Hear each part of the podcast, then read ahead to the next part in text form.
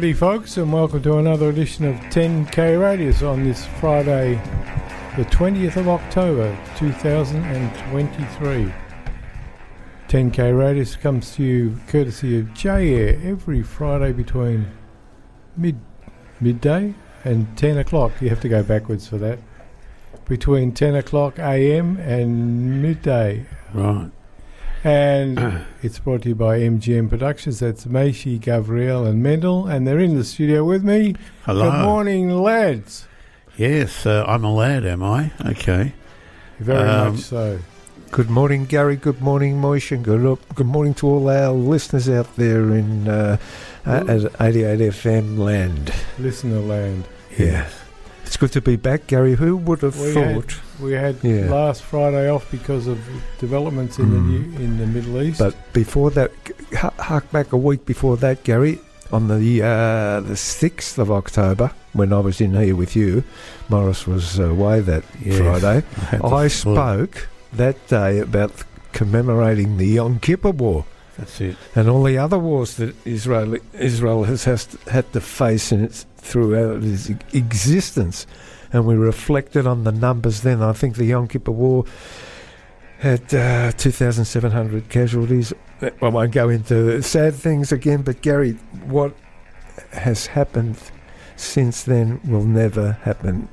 We will never witness such uh, pogrom, I'll call it, massacre in our living history as as uh, as a Yid, as a It's Yiddish folk. It's hard to believe. Yep. What's the first casualty of war? The first Who Who is the first casualty of war? civilians, innocent The truth. The truth, Gary. Yeah. MS. So Emmet. all sides tell lies, but Of uh. Misinformation. misinformation. Anyway, we've got a big program, and we'll be talking to someone who's vitally connected to the war. Gary Travitz about 20 past 10. His son Yaacov has volunteered to fight in Israel. I think a few other volunteers have come from Melbourne. Oh yeah, around. worldwide, Gary. In fact, they estimate something like three hundred and fifty thousand plus from around the world. You know, giving their lives. I saw a person on Channel 9 the other day, a Channel 9 reporter interviewing a medical doctor, a, a combat medic. So there must be several, and Gary Travitz's son is deeply involved, and uh, his name is Jacob, and we'll be talking to Gary about 20 past 10 about how he's dealing with it and why his son volunteered. In the meantime, we'll try to do a normal program. We'll try. We'll, eh? we'll, we'll give it our best It's shot. very hard to have a normal program Yeah. on Yeah. a day like today. We'll Yeah. On do. a we'll- week like this. I've been, you know, thinking about what I would say on TWATM. It's uh, anyway. We'll Mm. get to it We'll when get we there get in to the it. second hour. We're very lucky. Well, yeah. We'll play the disclaimer before you start anything Yep. else. Please. Please, yeah. Here we go. J Air is not responsible for the views and opinions expressed by its presenters or guests. J Air presents a wide variety of views and opinions, which is to the benefit and purpose of community radio. Gary, we're very lucky to be living in the Golden Medina, the land down under here in Australia. We don't know how lucky we are. And I, I reflect back, Gary, to the 1930s. There was a plan to set up a Yiddish settlement in between uh, the borders of Western Australia and the Northern Territory at the time, Gary, near the Ord River. There'll be plenty of water. sure. And uh, Would we get? Would we have got land rights? That's another thing. That, no, but this was was uh, put through. I think the chap who, uh, from memory, Dr. Steinberg, when the atrocities were happening throughout uh, Germany, in particular, he came up with this plan. It nearly got there, and then the government, uh, the Conservative government at the time, lost. I think in 1941 to the Labor Party, Gary. to John Curtin. John Curtin exactly, and I think He he said he sums it up by saying this may create more anti-Semitism and racism in Australia. The whole thing was axed. They could have set up a mini Jerusalem or another state of Israel without the the Middle East banditten surrounding us. Fancy going to shul at Uluru. Why not? That's the shul I don't go to. You'd have to climb a rock just to get to uh, Origi- Dominion. originally, the plan was only 75,000 Jews to come there, suffering the the Nazi atrocities in the uh, mid 30s. We're talking about here 1939 specifically. I forgot the name of the project, but this brings to mind why Israel suffers in the Middle East with all these uh, countries surrounding it. Wa- Wasn't there also a Michigas idea to go to Uganda? Don't know about that one, Gary. Yeah. That's What- Michigan. Yeah, that that is a gr- voice of Michigas, but. Uh, Anyway, let's see Yeah, we would have got eaten by Idi Amin. Operation Entebbe. Most you you would you would have been the entree, Gary.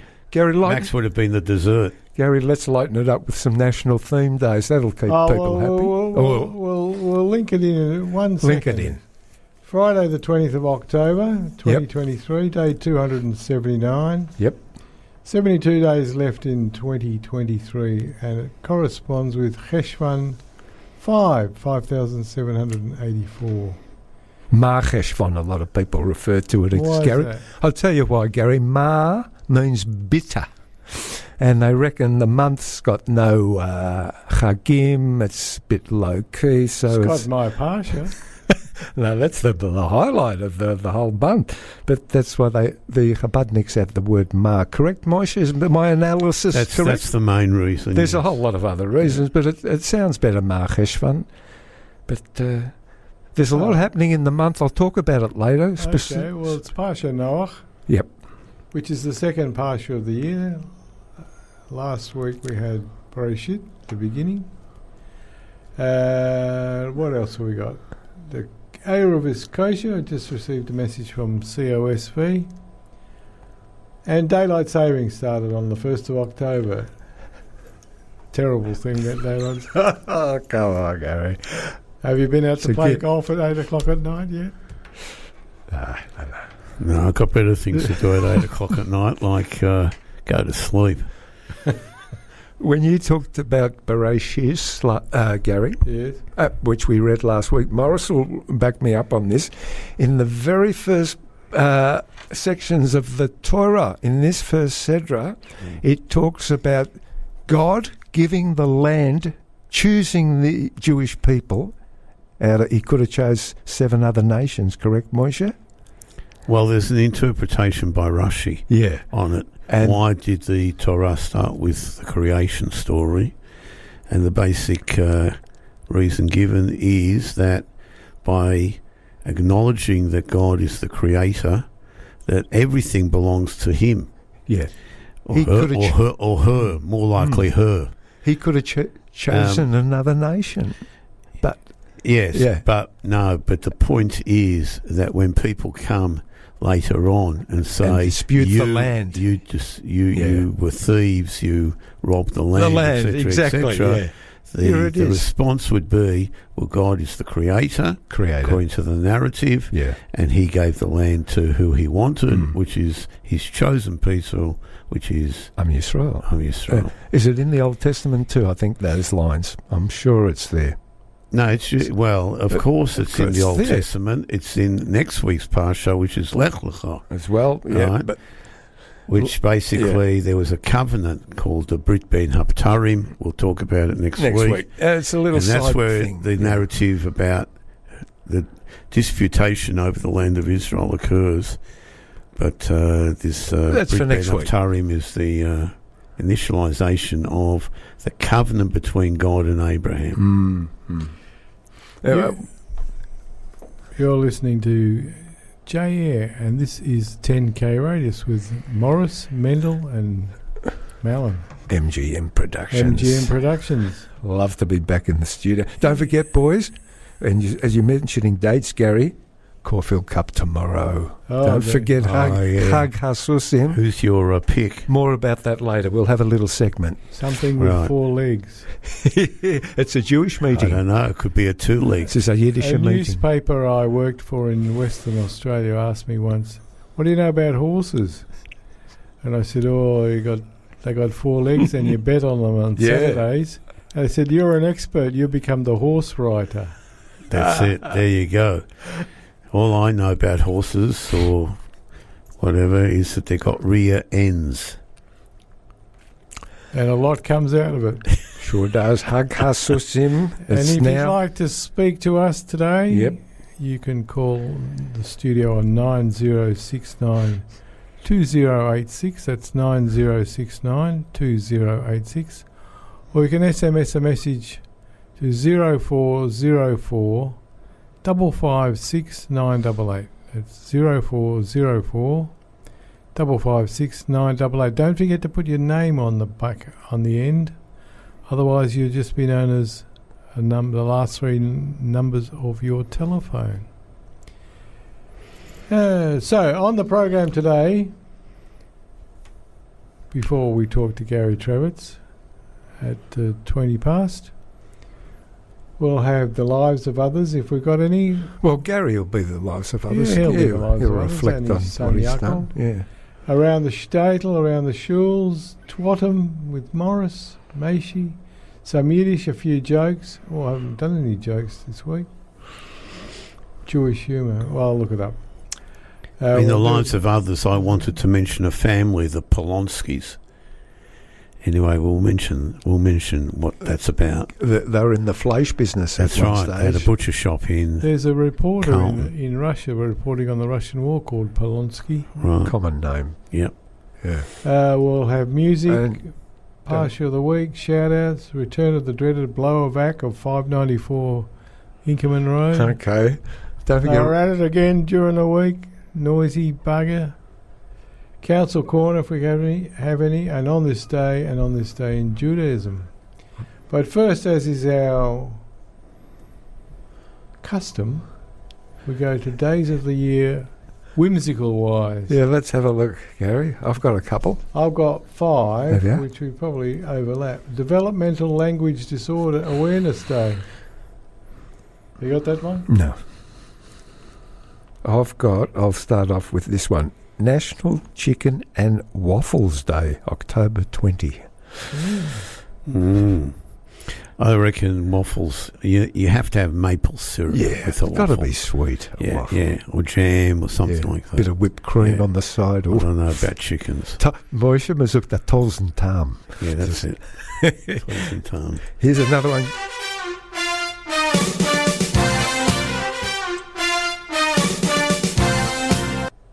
And that was Brother Doodoo. right. Get your doo-doo out of here. Uh, right, I pressed the wrong button. Oh, here's one, Gary, that coincides with the Waffles Day. International Chef's Day. Yeah, got that one. Beautiful. Office Chocolate Day. M- M- Morris, did you bring any chocolate? I didn't bring it. Did you bring me some lint? No, no Okay. leaves, Yeah, only no what's in your Cadbury's, pocket. no Only no uh, what's in your pocket, the lid. no glass glass and a half of milk. Well, What that, does that uh, mean? Is there really a glass and a half of milk in, In every everyone. Cadbury's should be. chocolate Yeah. block? That's Uh, a lot of milk. Morris, remember the Toblerone? The, are they still around? They're kosher. Oh, the yeah, of big course. Toblerone. You Yeah. break your teeth on them. Remember, you can get one metre long ones in the Yeah. big tubes. And you have get you the ever seen dark those? one, yeah. Yeah. No, haven't. One metre. Is it one metre? Gee. Something like that. Too much sugar. Here's more food f- theme for the day. National Branded Fruit Day. I've got an idea. Oh, that's Mm, glazed fruit, isn't it? Glacade fruit. Bra- branded. Ooh. glazed Gary will, uh, the other Gary will be able to tell us about all these. He's he's got a uh, food wholesale Uh, business. Also, as well. Community Media Day. Mm.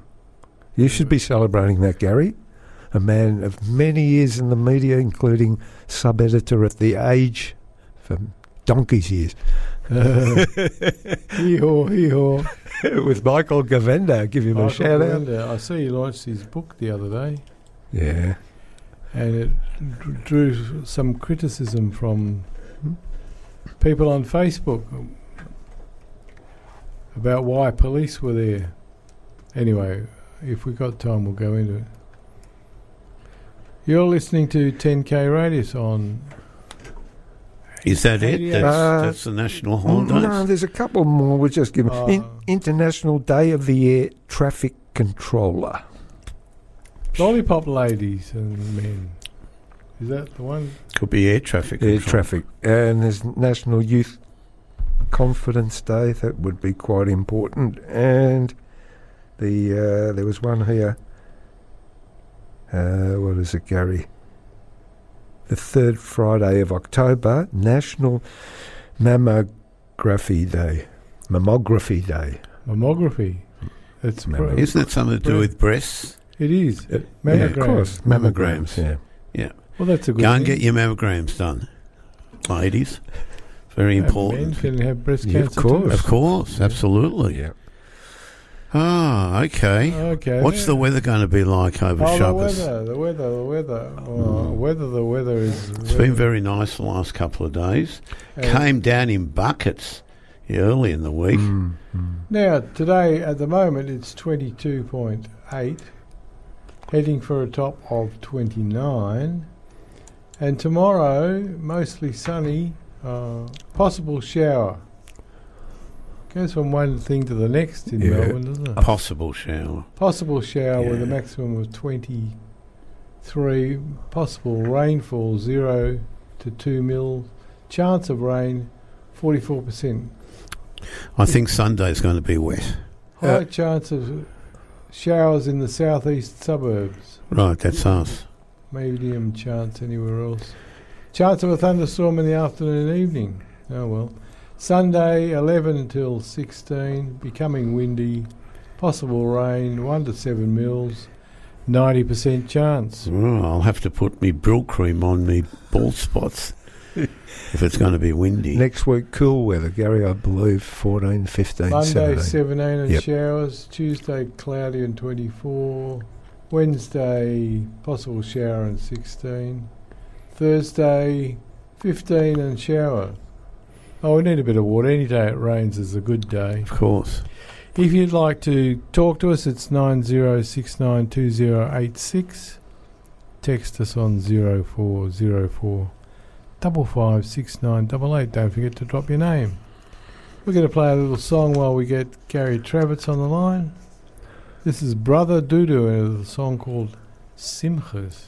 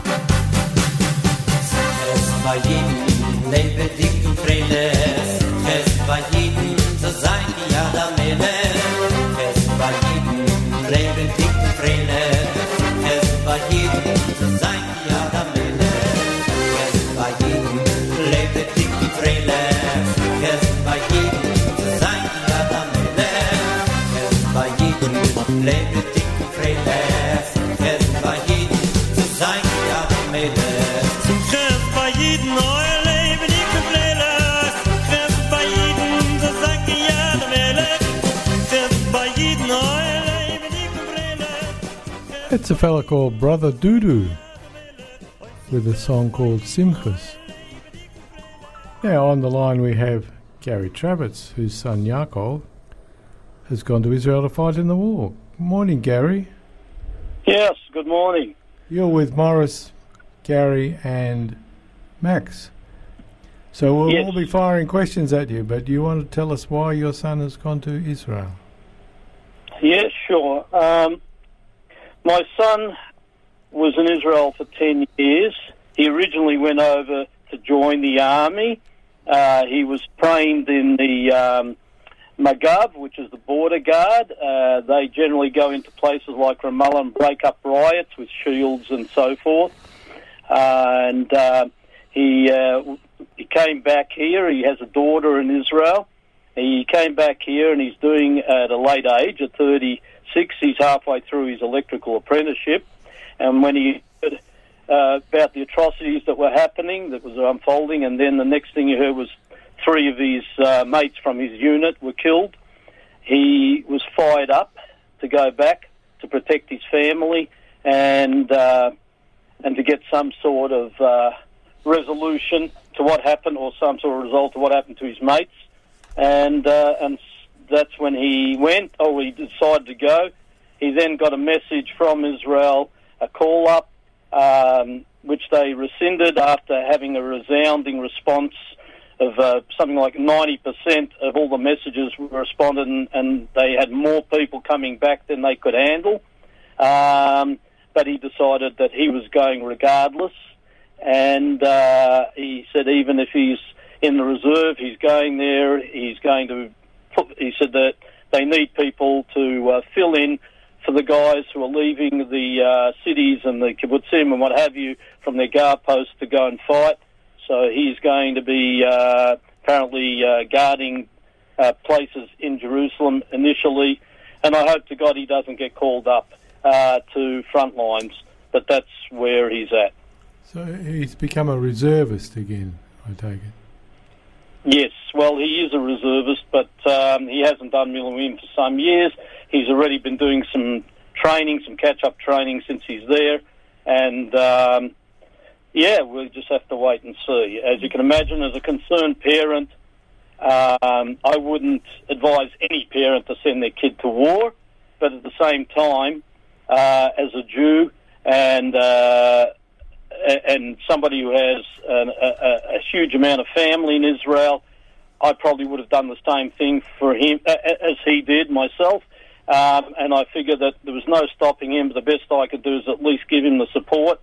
And I promised him that if he's going over there to do his bit, I would do my bit here with fighting the media war.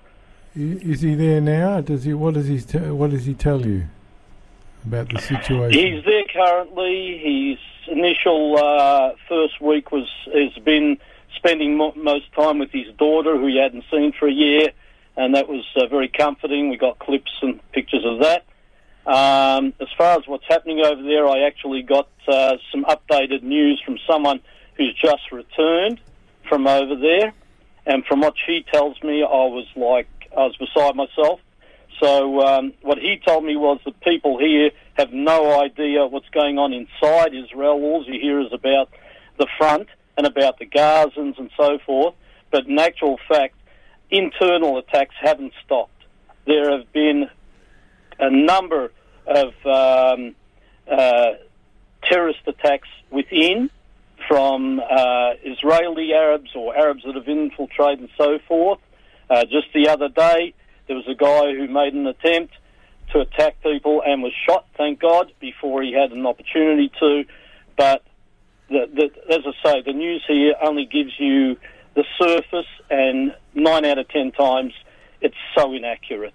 Just as the bombing of the hospital was totally inaccurate. Apparently, they now have film footage uh, as well as pictures and everything that shows, in fact, what was written on the rocket that went into the hospital, and it's undoubtedly from their side. It's their own rocket that failed and ploughed into the hospital.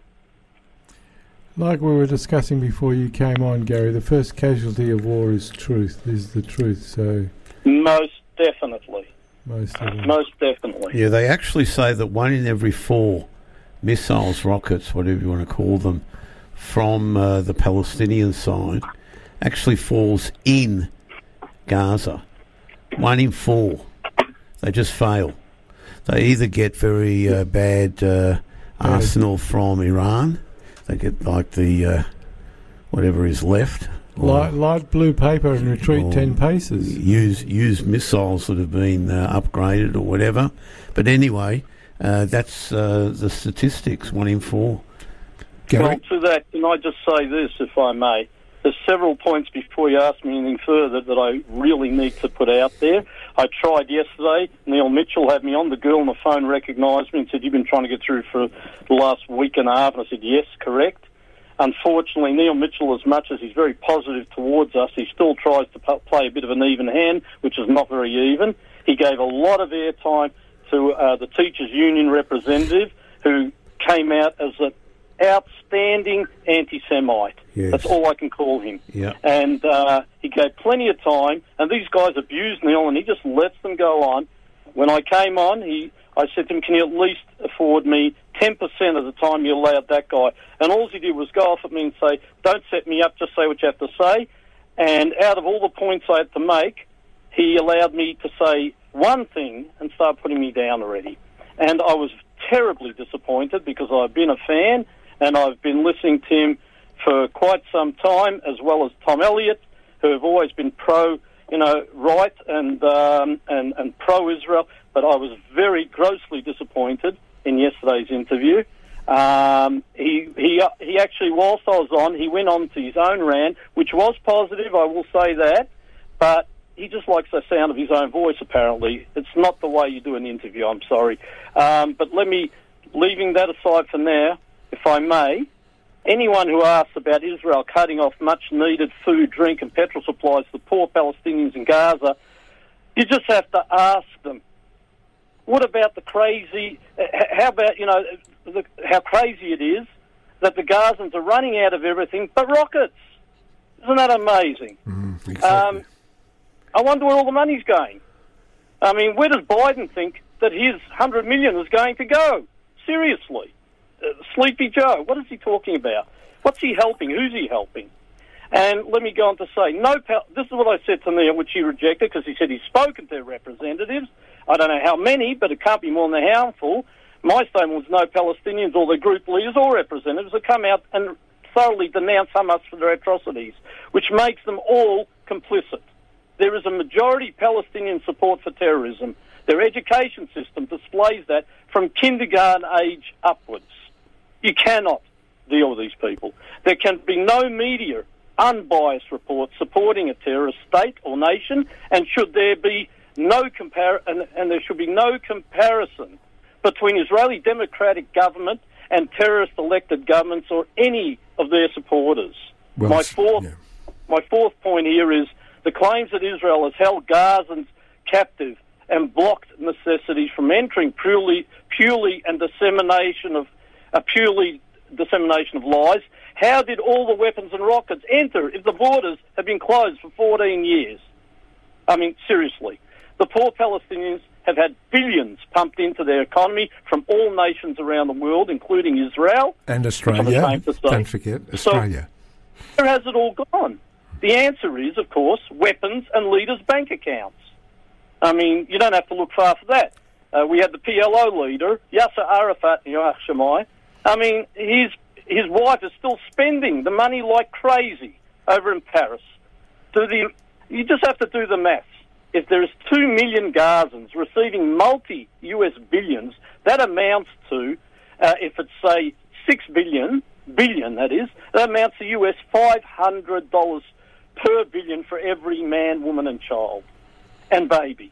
Not to mention all the additional billions in material aid. Number six, there have been no acts of aggression towards Arab citizens by Jews anywhere in the world. Number seven, Israel is a Jewish state and homeland. There can be no separation between Jewish state of Israel, Israelis, and Jews around the world. The nature, number eight is the nature of Jews is to make peace and progress and progress peace, as can be seen currently with Israel and many Arab states, which, of course, the Gazans and all the Palestinians are against, and so is Iran. Gaza, number nine, Gaza, West Bank, and all Palestinian occupied territories are purely quasi settlements to support terrorist bases. If the poor Palestinians are at all credible, then why do none of the Arab nations want to give them refuge, including their Egyptian neighbours? And uh, number 11 is, again, if the poor Palestinians are at all credible, then why did Jordan murder and expel hundreds of thousands of them from their homes in Jordan? Nobody's asked these questions. Nobody.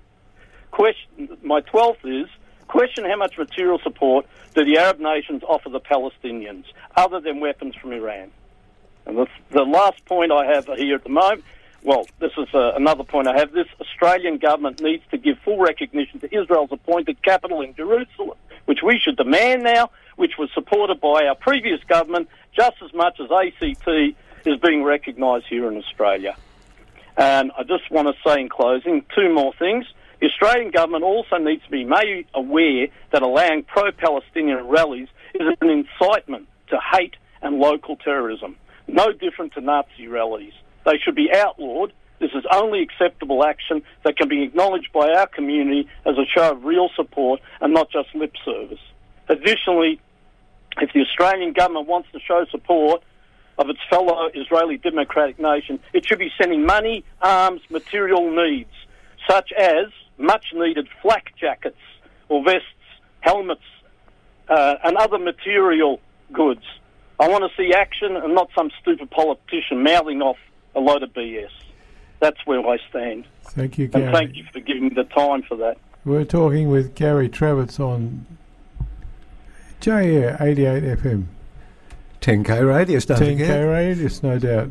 Uh, thank you for your opinions and your uh, observations, Gary. How's the family coping with your son being away in a war zone? In one word, worried. Extremely. What about Just as we're extremely worried about the rest of our family who are in Israel all over the place. Are you worried about your personal safety over here? Uh, let me say yes. By the kind of um, support the government are giving us, definitely. The fact they allow these P- PLO, uh, oh not PLO, sorry, these Palestinian um, Rallies. uh, rallies, Yeah, Sunday they got even one. after what happened in Sydney, and I've not yet heard that they arrested anyone, even though they have them all on film. I haven't heard them doing anything positive against that behaviour. I only hear them recognising that it happened and putting it to air on the news, and that's as far as I've heard. And I am thoroughly ashamed to call myself Australian when a government acts in this way. And and as far as I'm concerned, the Greens and the Teals, they should be turfed out of Parliament completely. They are not only anti-Jewish and anti-Semitic as well as anti-Israel, but they also are showing they're anti-democratic. They're, How can you they're anti-Australian. They take the Australian flag and put it to the side when they have a press conference. That's what Adam Oh, Band but- did. Uh, um, Bundy. Gary, it's Max here. We met briefly. I'm a friend of your brother Sid's. Correct? You, Yes. Yeah. Yes. Great words you've spoken on radio. We appreciate it. Listen, today and tomorrow, and especially the next few days, World Jewry should be, uh, well, is on high alert everywhere throughout. They've issued this thing equating the next few days as a Kristallnacht. They're going to target synagogues. They've done everything that they're out. Have you read that post from the Yes, Mundit and Hamas? So And- a call out to everyone throughout the world, especially the local Jewish community, to be on high alert. See anything suspicious, ring the CSG. There's plenty of, uh, we'll give out the numbers and the apps and all that business later on in the show. This is a critical time for world jewry. And we've got in our favour people standing up like the British uh, Prime Minister who's there at the moment, Richie Sunak, correct? Rishi. Rishi, Correct, Rishi, and he equates Rishi, yep. this with what Britain went through when they uh, suffered the Nazi uh, uh, bombing in the uh, early And there's upsurge anti-Semitism generally. Oh, worldwide. And, uh, worldwide. the embassies here and there. There was a stabbing in uh, Beijing last week outside the Israeli embassy. Uh, restaurants, world Jewish restaurants are being targeted. Uh, fire extinguishers are being thrown through windows in restaurants in Golders Green. I don't have to go on and on. It's sickening. The it's like we're living in in the Nazi times. You know, Gary. Yes. Well, I can't take and I don't know if you know the, I don't know if you know the latest I got last night, but a an old synagogue, thank God, not in use currently, but an old synagogue in um, in uh, oh sorry, um, You're talking about the one in Tunisia? Tunisia. Yes, hundreds of PLOniks burnt it to the ground. Yeah, well, Tunisia is uh, very anti-Israel and uh, Jewish and so forth. But it's a sick, Yeah. a sick Yeah. Mazupki- showing of Yeah, Gary, man zoekt in Yiddish to That's- schwe- ze schweert ze zijn naar Yid. And it's worse now, you know. What, what do you do? I get stopped in. Well, in, all in- I can st- all I can say is here on the ground in Australia, every Jew has a moral obligation to call 3AW, to write letters to the Prime Minister, to the local minister, everybody. They have to get it out there, put out the truth. Don't allow the lies to come out over us. They have been winning the media war. We cannot allow that.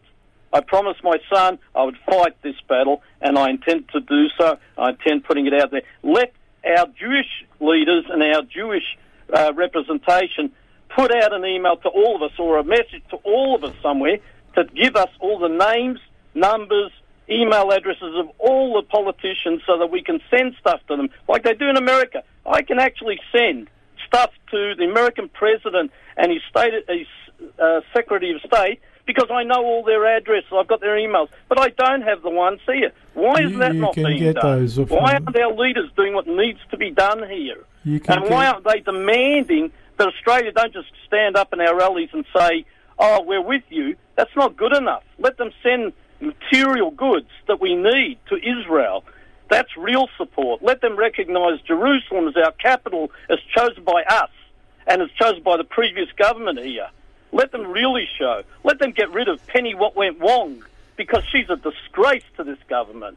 She shouldn't even be there. Why they didn't fire her immediately, I don't know, after her initial statements to our crisis, to that slaughter. I cannot understand how they can keep someone on that team unless she's a real representative of that team. And she's the international representative. I'm ashamed. It's a disgrace. Don't hold back, Gary. Say what you think. Uh, you can get you can get names and addresses, emails and telephone numbers uh, from government websites, Parliament House, uh, of all politicians. They're freely available. If you- Oh, okay. I, uh, please send me something to, to tell me. Uh, I, I was looking the other day, I didn't see it. I'll- Maybe it's my fault. I take that on board. I Um, but I you tell you now, at our at the last rally I went to in Caulfield Park, I made my way through to the front and I gave what I just read out to you, that list, to every par, uh, politician that was standing there. I went out to David Southwick, who I know personally from some time back. I had some business with him. I said, David, it's your job and your duty to go and put this forward. And demand these things. It's not good enough to just stand with Israel. You have to actually fight for Israel here. That's what we all need to do. Gary, I want to see some real strong representation here, hmm. not these, you know, soapy, weak things at rallies. I'm, I'm really fed up with it. We have to stand up and fight. Gary Mark Dreyfus was there. Did you approach him, the Attorney General? I'm afraid I didn't see him uh, when I went up front. I hmm. didn't get to him. People like him, we need to stand up and more like him Oh. throughout the world. Show, show the truth. definitely. Show the video. Definitely. You know? I understand. He should be ashamed to be part of that hmm. party. Hmm. I understand how he can be with that party. Seriously. It's shocking. Totally agree with you. Yeah. All It's a disgrace. Gary Travitz. And by the way, you might note that to the Caulfield Shul rally as well as the Caulfield Park rally, um, oh no, I'm not sure how Caulfield Park rally she's there. I don't think so. But I have not seen our new premier. I have not seen her. She sends her representative, her second in charge. What what is that? This isn't important enough for her. She should have been a Caulfield Shul echoing, um, you know, the, the feelings towards the atrocities that happened, and and I, she didn't show. I don't believe it. What is she too busy looking after parks and gardens here? Albanese was at the St Kilda Shul one, very briefly, I believe, yeah. Yes, But uh, Jacinta Allan was at one of them, but I can't recall which one. la- late last Yes. week. Um, She was She was forced to by the media, actually. Yeah, it was a I would say disgrace. Yeah. it is. It's a disgrace to Australia. Australia's a great country, which I'm. I was. pr- I was proud to say I'm born here in Melbourne, grown up here, but my God, I don't know what they're doing to it now. It's a. It's absolutely disgusting what's going on. They're trashing this wonderful country. They really are. Gary all these lefties, these Greens, and I mean seriously, the Greens who stand for um, uh, you know not not pol- for anti-pollution, and they stand for the LGBT and, and all these people. God, how can they do that and then support terrorism like they are? I mean, let them go over there. Anybody, Penny Wong, if she even tries to step foot across the border into Gaza, they'll throw her off a building. All right, Gary, you've had your say, you've had your fair share of comments. Don't don't hang You up. bet. I'll talk to you Thank you. I'll talk to No you problem. Thank you very much for allowing me to uh, present what I've been holding on to for some time, or trying to put out in the media anyway. Well done. Kol hakavod, Gary, are getting Shabbos to you and the whole family And and to your son, especially Yehuda. Amen. He's got two qualities. I believe him will get us through this. We'll win. Don't worry. It's going to take months, though. He's got the koach, the, the strength, and the gevura, the courage of a true Jew to stand up for Israel you know, and tell the world the truth. I just hope the government doesn't tie their hands again. And it's hmm. about time while they're sitting there waiting to go in, which I don't want them to, by the way. But if they are, they should have done already. They're They going in warnings slowly. and Warnings and Yeah. warnings. No, no, no. They'll go in slowly, Gary. They, they, they've got to get that city. It's an underground city of, of where the Yeah. rockets are being fired from. A whole network of tunnels. That's what they're after. They'll do it in a very sophisticated, slow way. One guy said it'll take up to three months. Yeah, And God I help us if to there are any captives still alive, get them out. The greatest banditen in the world, and that's all I'll say. ISIS and all, um, Hezbollah, Iran, chuck them all in and bomb a lot of them. And all their supporters with them. Exactly. Thank you for your time, Gary. Just hang on. Thank you very much. Hang on the line there. I'll be. I'll talk to you off air. No worries. Shabbat shalom to everybody. Shabbat shalom. you. Amen. I'm you. Yisrael Chai. Um, Well, there you go. That was Gary Travitz.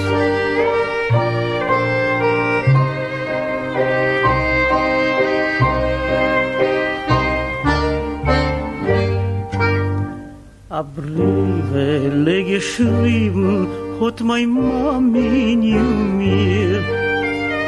Jankale Sindele hab Gott im Herz. Du bist der Älster von die Kinderlech vier.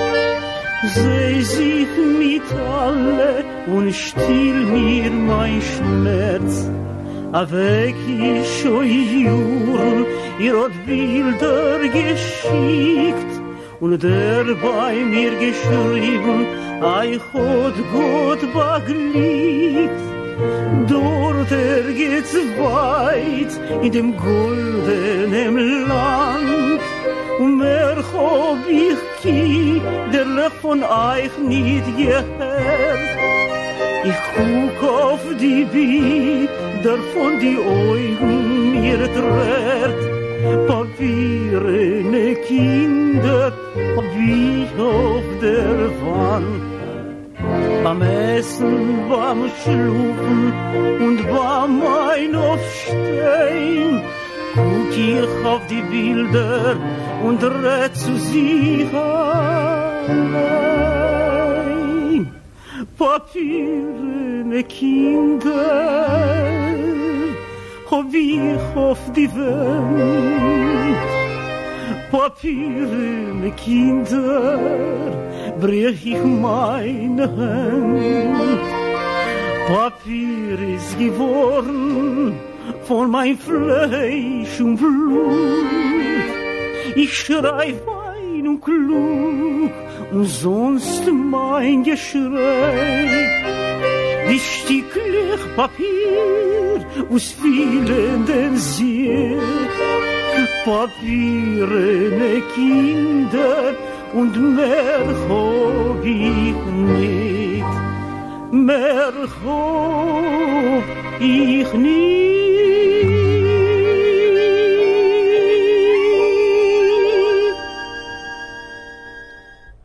Papier and Kinder by Hannah Greenbaum. That didn't sound like a woman. Sounded like a man. I think it was a man. Maybe we've got our wires crossed here. Yeah, exactly right. Um, uh, Gary Travitz was a rather Well, very passionate, Yes. very and I think at the end of the day, his uh, comments were an echo of what we're thinking, and I would say uh, most, if not all, of the listeners. Um, the sentiment is uh, generalised throughout the Jewish community here in Australia and overseas. Um, we'll talk a bit more about it in, during TWATM. during TWATM, which will be in the second hour. Of That's the- right. That's right. At the moment, we'll just do historical events on this day. yep. Some related to Judaism, some related to Israel, some related to nothing. Mm, okay. In Unrelated, they call it. unrelated historical events. there you go. The first one is da, da, da, da. in 1097, the first Crusaders arrive in Antioch during the First Crusade. Mm. Everyone says the Crusaders were uh, good guys, but Oh, they were bloodthirsty. their duty was I reckon they knocked off about 20,000 Jews. to kill anyone who wasn't Christian. Millions. Arab, Muslim, whatever. It wasn't just one crusade. No, there was a there was a lot of them. Yeah, I've got a few of them to talk about in my shtick later. Okay. Uh, the Chinese uprising in the Philippines fails after 23,000 are killed in 1603. Mhm. And the US Senate ratifies the Louisiana Purchase in 1803. They bought that from France, did they not? How did the Chinese get across to the Philippines in 1603? They Oh, I- paddled. I don't think there was an ocean in those days. 1603 Oh, well, I don't know. Maybe they had boats. canoes, dinghies, a lot of Chinese to get across. That maybe there wasn't so many Chinese in those days. Uh, speaking of Chinese, in 1935, communist forces and their long march at Yan'an in Shaanxi, China, bring Mao Zedong to prominence. Mm. prominence. Bandit. What dictator is They, it? they reckon that he could actually have been the world's, um, in terms of numbers, worst um, mass murderer of all time. He knocked off um, 80 million Chinese. I wonder why. They reckon just about every family in China lost somebody as a result of that bandit. And the incredible thing is, they got a huge portrait of him at the, uh, what, what is it, Tiananmen Square or the uh, Forbidden City or whatever it is. Tiananmen Square. Yeah. Where the And, riots you know, were. he's like a hero. Yeah. Unbelievable. Well, you'd be changing history uh, as we Hmm. know it if you. Incredible. In 1944, U.S. forces under General Douglas MacArthur returned to the Philippines Mm, I, I will return. And he did. with the He landing had of nowhere the else to go. he, he, he, had a he had a return ticket. He came from Australia. He didn't he? didn't he didn't want to lose his Qantas frequent flyer points. There's a nice picture on the website of MacArthur and his cronies landing. What I can't understand is you see him coming back onto the shore, and he's wading through the water. Yes. His pants are like a nuss, are wet from the knees down. You think they would have, you know, given him some sort of uh, ability to be able to walk dry onto the beach there in the Philippines? Why didn't they dock somewhere on a pier or I don't know? More dramatic. You know, it's more dramatic. You reckon? So they had to wade through the water, You know that knee fam- high. famous picture of the sands of Iwo Jima, the flag raising on Iwo Jima. Yeah, That's not the original. they reckon they reenacted it. They reenacted Yeah, it because yeah, Hollywood. Because the photographer missed the moment. Right there you go. It's probably drinking or something. Yeah, most probably whatever. Um,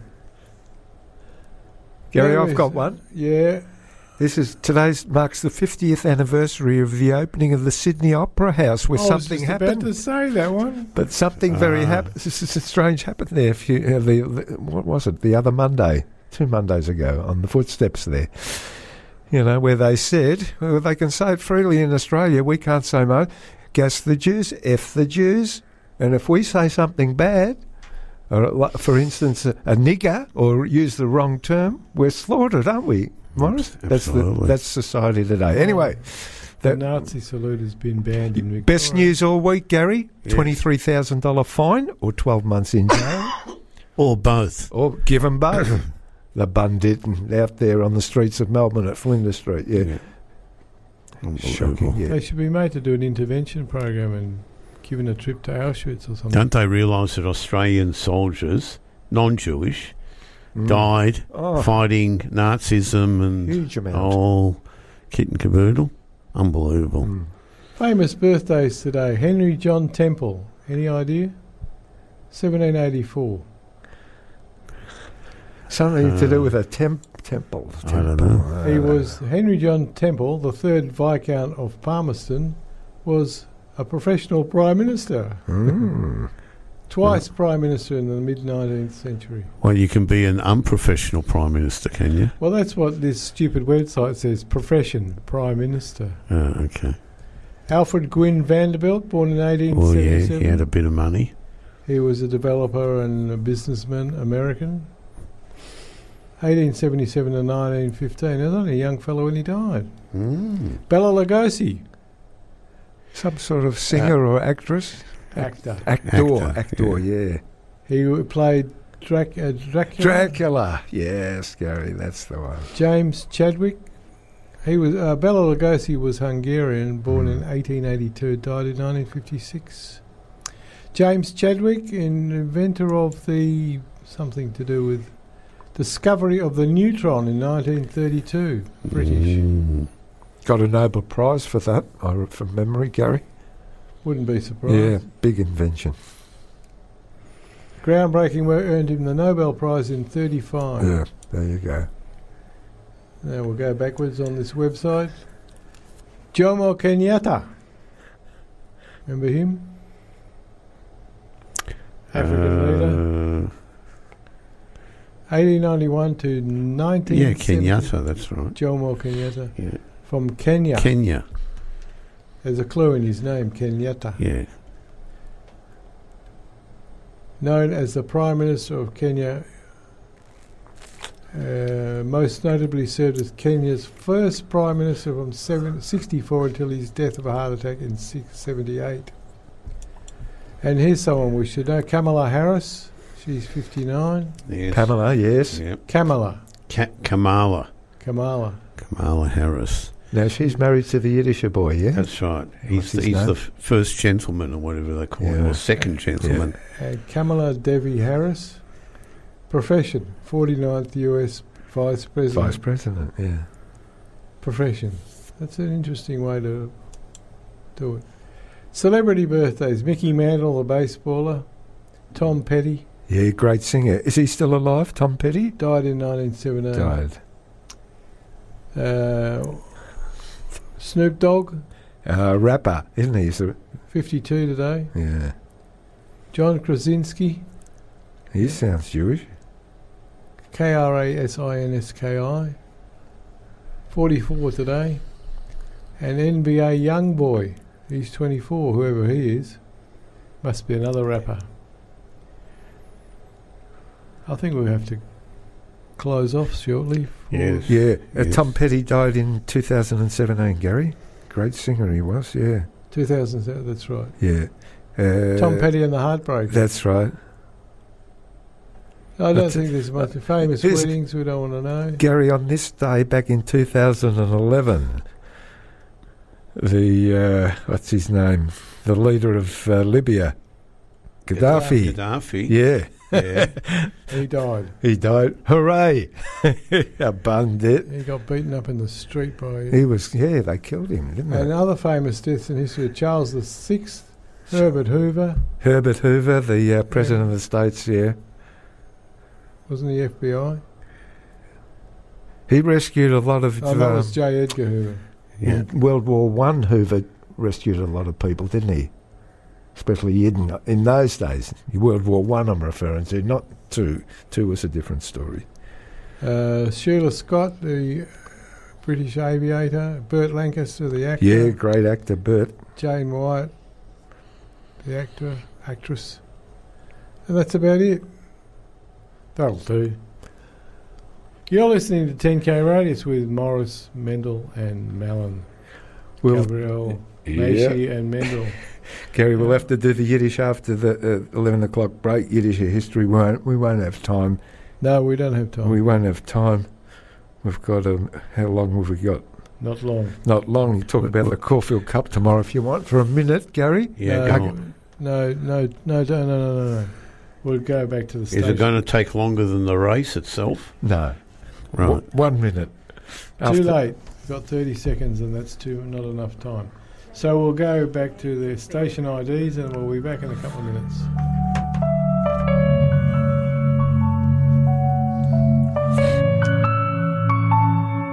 about, then tune into Walter's World every Tuesday at 11 a.m.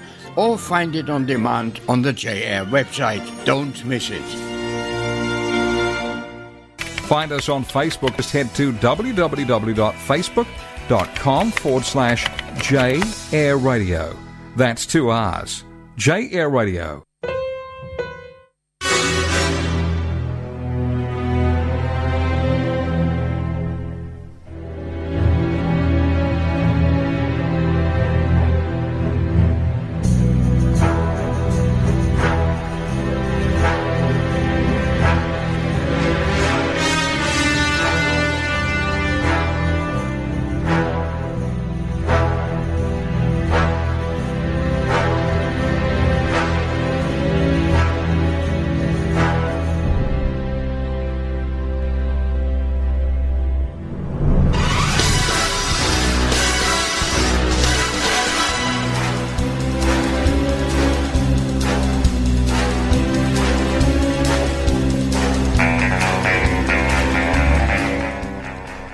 Welcome to the second hour of 10K Radius. You're listening to J Air FM 88 FM. And we're 10K Radius brought to you by MGM Productions. There's a lot of um, acronyms going and floating around at the moment. J Air 88 FM. What does FM stand for? Um, Frequency. Frequency. modulation or something. Something like that. not too sure. Well, Hamas is an acronym for three Islamic words or Mhm. Arabic words. Uh, I can't say the words, but uh, the H, Yeah. uh, then you got the A, then the M, another A, and then the S. So there are three words that start with a H, an M, and an S in Arabic. Like Shkoyach. That's a, sort of an acronym of a couple of words, isn't it? Yeah, it's something to do with um, struggle or resistance or something of that nature. In in Ivrit, Hamas means violence. Violence, Ham- correct. Hamas. Hamas. Yeah, but Ha- Hama- In my Ashkenaz, I would say homos, H O M O S, Right. equates to violence. Yeah. Right from the The very start. Word More is about that later. Yeah. It So- comes up in the Sedra, actually, Moishe. Okay. That word. It's almost like Look for it in tomorrow's parasha. It's there. Okay. Homos. Homos. Didn't you have that with pitta and hummus? Oh, good Yeah, hummus, is good. Yeah. Love hummus, Gary. Plenty Yeah. of garlic. Shall we play the disclaimer again? No, we've already done that. No, don't worry about that. No, we disclaim everything. Gary, would you like Yiddish history for the 5th of Mar Yeah, why not? Yeah, go on, I'll tell just us. uh, go into the weather. Just quickly, the weather's shot up to 25 and a half degrees, heading for a top 29. None and Swansea. We'll have to go down to the beach. Get your to- get your speedos out, like uh, what's his name wore uh, that prime minister. Harold Harold Holt. No, no, no. They, yeah, yeah, it's a That good top of good yet. they did him. The last one, Tony, Oh, I'll Tony uh, Tony Abbott. Tony Abbott. He's a budgie smuggler. He, he looks very good in uh, bike uh, shorts. Uh, yeah, what do they call They're it? very, very tight. Lycra, Very, lycra. very tight. Yeah. You can see everything. Anyway, it's 25 and a half degrees. He doesn't He- mind. he- sh- he doesn't mind showing them off. He's a mammal. Middle-aged men in lycra. Gary, there's another acronym. A Ah. mammal. Are you a mammal on your sp- A on your, on your bike Really? Okay. down the bike tracks on the weekend? No. No. W- we should do a, segment one day on curious acronyms. Gary. I'm sure a lot of people named their uh, organisation just for the acronym. Oh, yeah. Gary, you referred to this bit of history earlier in the show, and I've got it here what happened on this day in Yiddish history. Tragedy befell the Jews of England in the year in the Jewish year 5050, which equated to 1290. You mentioned that, when many Jews were killed in riots. On this day, the 5th of Mar Cheshvan, about 16,000 Jews were expelled from England. Only about 350 years later, during the time of Cromwell, through the efforts of Rabbi Manasseh ben Israel, were Jews permitted to return and settle in England again. Was Cromwell was a good man for the Yidden, Gary. To a certain extent. The Jews back in. Yeah, Oliver Cromwell. There's a good bit of history. Wasn't that the uh, the pogrom in the shul in York?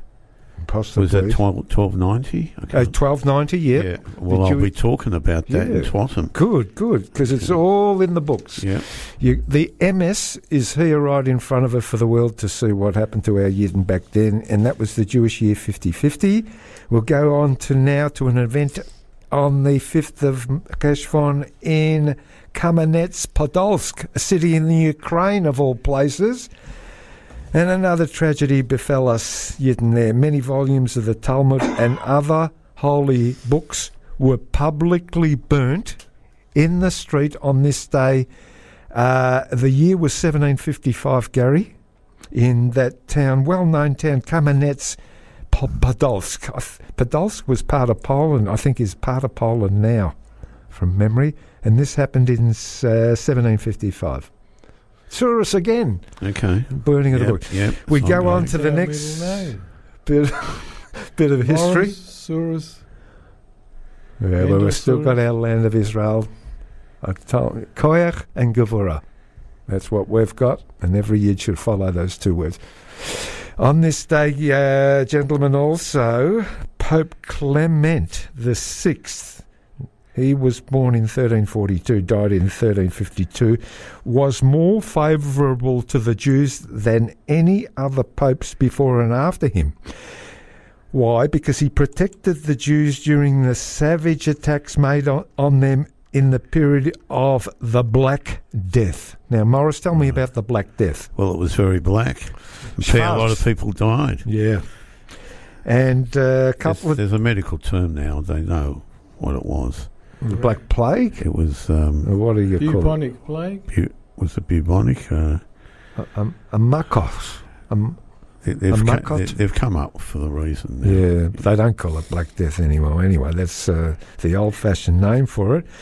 And uh, three days later, on the eighth day of Mar Cheshvan in the year 1348, this pope issued a bull, B-U-L-L, which is an edict. Correct, Yeah, Moshe? yeah. A bull in Yiddish, sagt man ein edict. uh, to in which he declared that the Yidden were not guilty of poisoning the wells and spreading the plague, a terrible accusi- accusation which had cost many in- innocent Jewish lives. Again, the Jews get blamed for everything. We're the scapegoats. Then and now, again, Gary, we're, we're blamed for the humanitarian crisis when it's ruled by a, a terrorist uh, organisation. Yeah. Yeah. History repeats. Doesn't it? Doesn't it, Yeah. Yeah. Also, the 5th of Marcheshvan, the blood libel of Damascus was finally closed. Hip hip hooray! When the Sultan made a public decree in which he declared that the accusation was false and that the Jews would enjoy full citizenship rights. This happy ending took place a couple of days later, uh, probably on the 10th of Cheshvan in the Jewish year 5600. And it started. Uh, uh, we won't go into it. It's too, too. Unless you want to talk about it, Gary. Do you remember the blood libel then? No. Enough with A, a friar monk disappeared, and they blamed the Jews. It, it was through the efforts of uh, uh, Moses Montefiore and the uh, Baron James de Rothschild and others. They were finally acquitted and released. And uh, we'll go a look at, have a look at some general Jewish history before TWATM comes to the air, our, our uh, high ranking segment with Moisha coming up shortly. Have a look at some other events for the 20th of October in Jewish history. Uh, dozens of Jews were killed during a pogrom again in the Ukraine in the year 1905, Gary, in a place called Donetsk. D O N E T S K, Donetsk. Yeah. Very Yeah, well public very well. in the publicised Yeah. support, I think. Donetsk. Donetsk, yeah. Yeah. You sort of pronounce the N with a little bit of a Y. Yep. Donetsk. Now, here's some great news for tomorrow, starting tonight, anyway, in Jewish uh, uh, uh, history. Well, the uh, Shabbos starts tonight. Tomorrow, we celebrate Yom Haledet, 74 years of age, to our Prime Minister Ben. Benjamin Netanyahu, born in 1949 on the 21st of October. Gary, wish him a tada mazel tov. Oh, He may be getting us on streaming or for tomorrow, the whole crew, TenKradius. He Uh, listens to us on Fridays, so he, he? Know, he knows what to say on the weekend.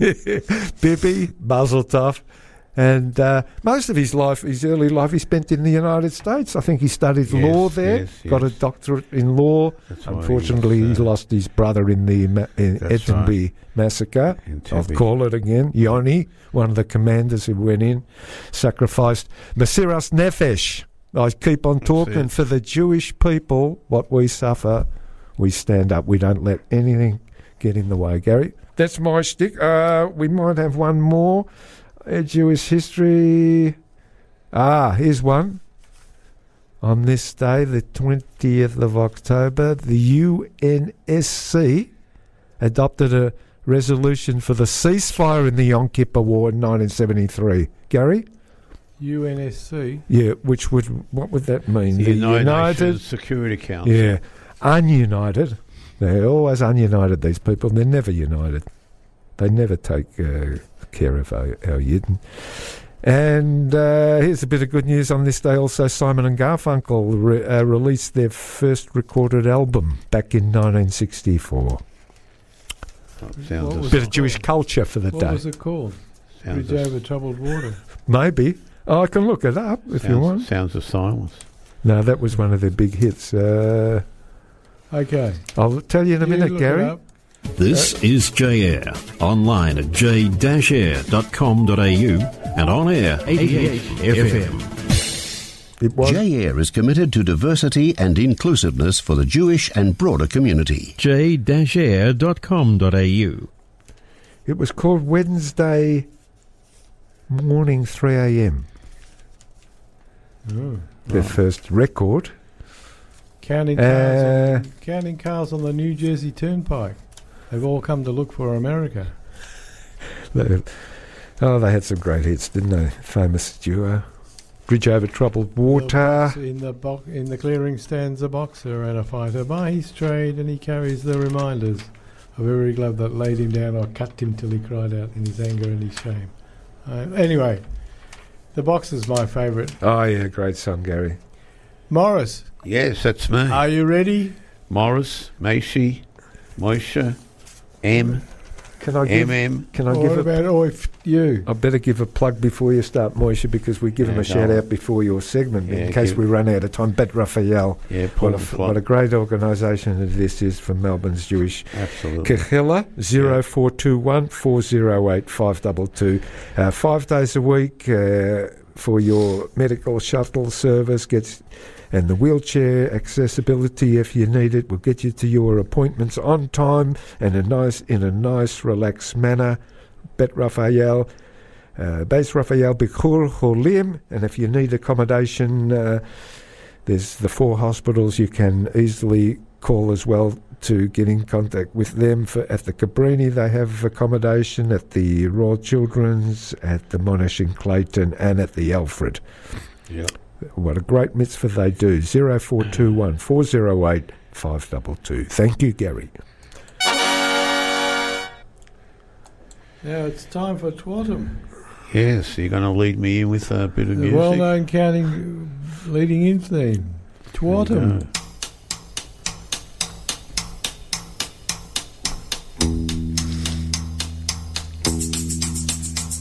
It's Good News Week. Someone's dropped a bomb somewhere, contaminating atmosphere and blackening the sky. It's Good News Week. Someone's found a way to give the rotting dead a will to live, go on and never die. Have you heard the news? What did it say? Who's won that race?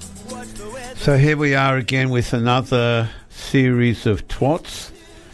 And I was contemplating, not my navel, but uh, what I was going to say for TWATM this week. It's uh, particularly difficult to know what to say, especially when you look at all the. Uh, you, you're pointing your finger at me, Mendel. Before you go on, just don't forget to tell listeners about this Polonsky uh, story as well. Oh, yeah, yeah, yeah, yeah, we'll do Standing that. by for We'll that one as well. yeah. Thank you, Moshe. So the thing is, is that um, I've been uh, thinking, what can one say when the media is ninety nine point nine percent? I'm talking about Jewish twats, right?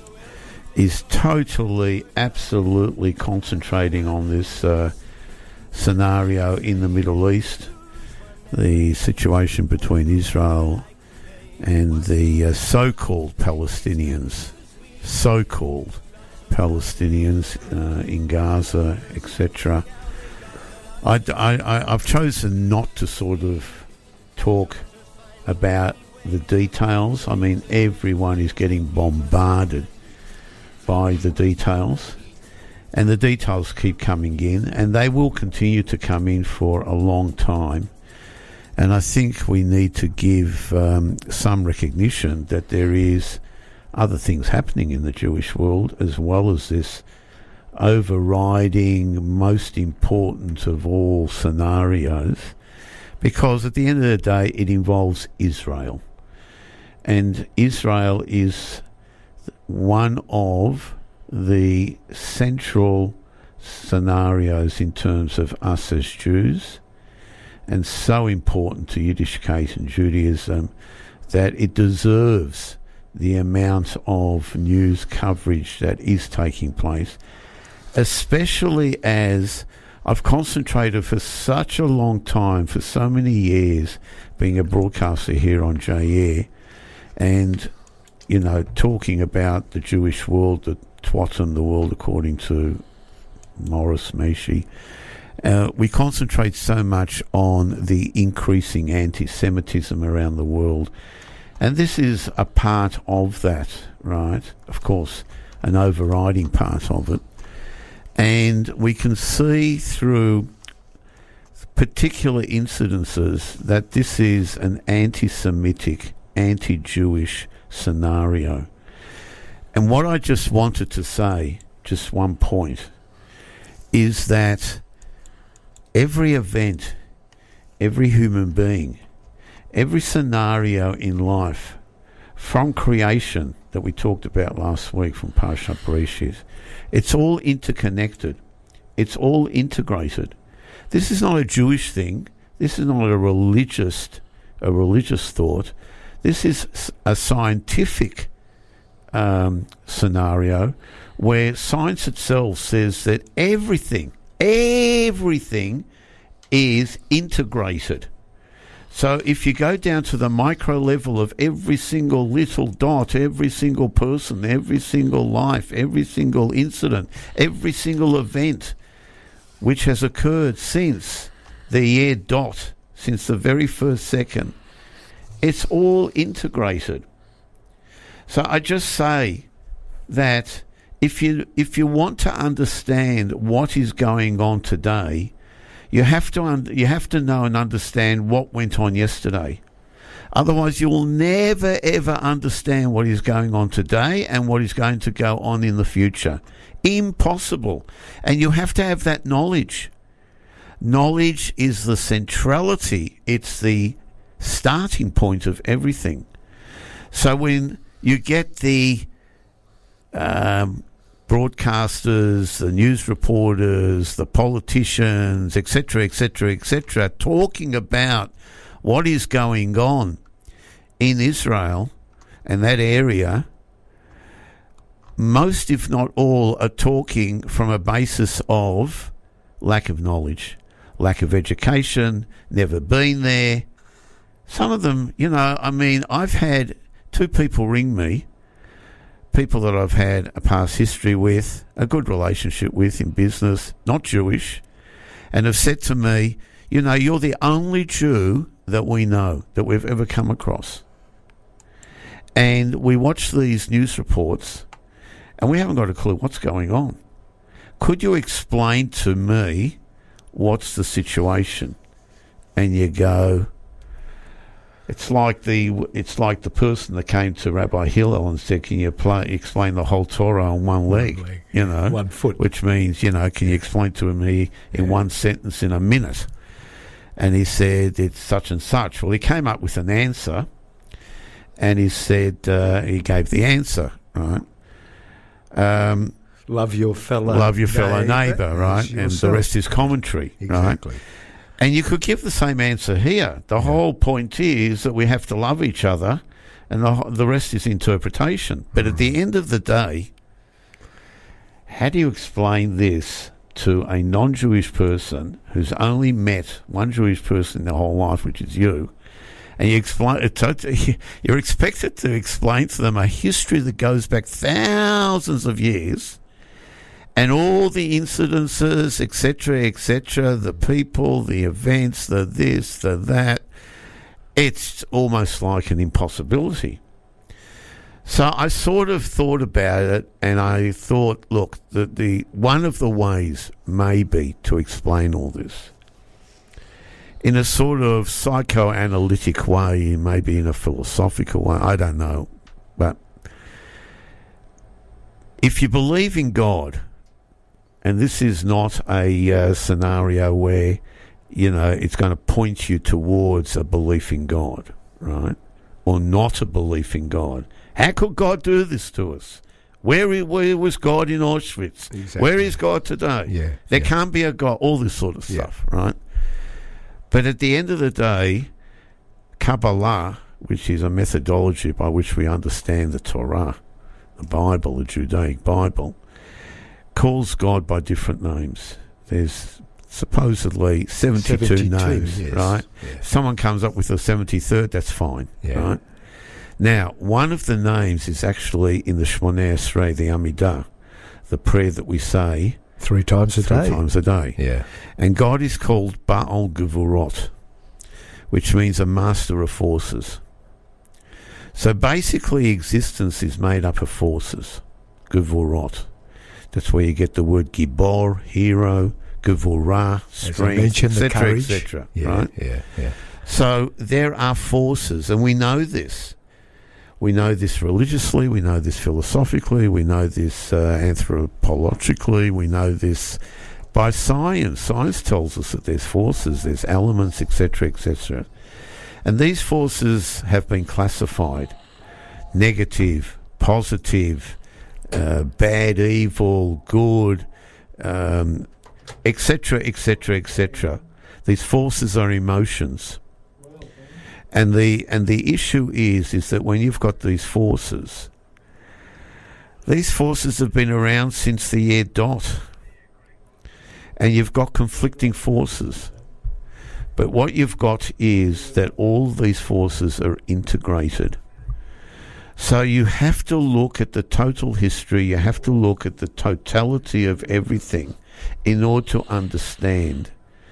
So, for example, when Moses was shown the future and someone showed him Job, and Job was a God fearing person, no one was more God fearing than Job, but he suffered such calamities in his life, lost everything his family, his business, his money, his possessions, etc. And Moses said, How could you do this to such a God fearing person?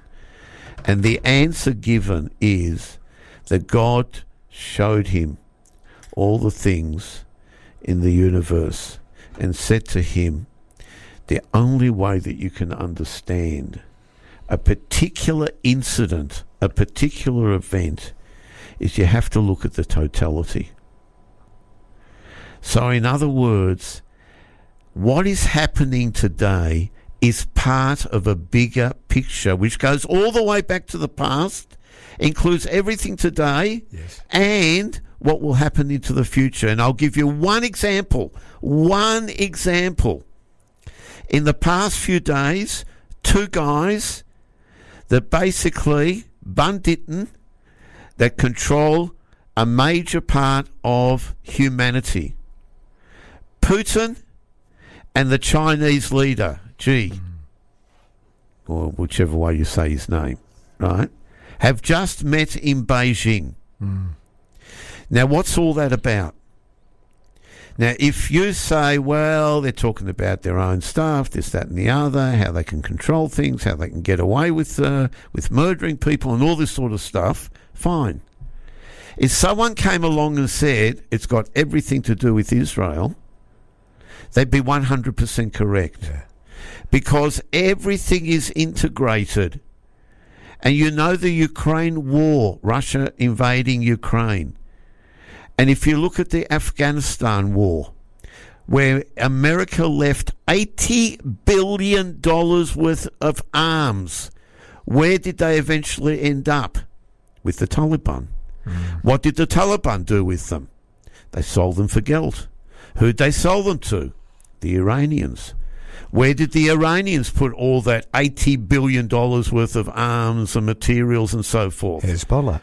Some of them into Hezbollah. Some of them ended up in Gaza. Of course. Right?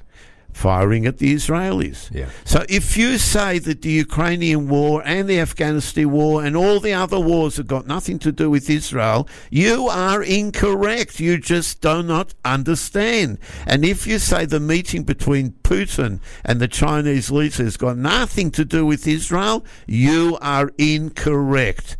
And that is what I want to stress what's what's going on in the conflict between Israel and the so-called Palestinians in Gaza and the West Bank mm. and internally in Israel let's not forget there is an internal insurgency in Israel amongst Arab citizens of the country who have got pro Palestinian leanings.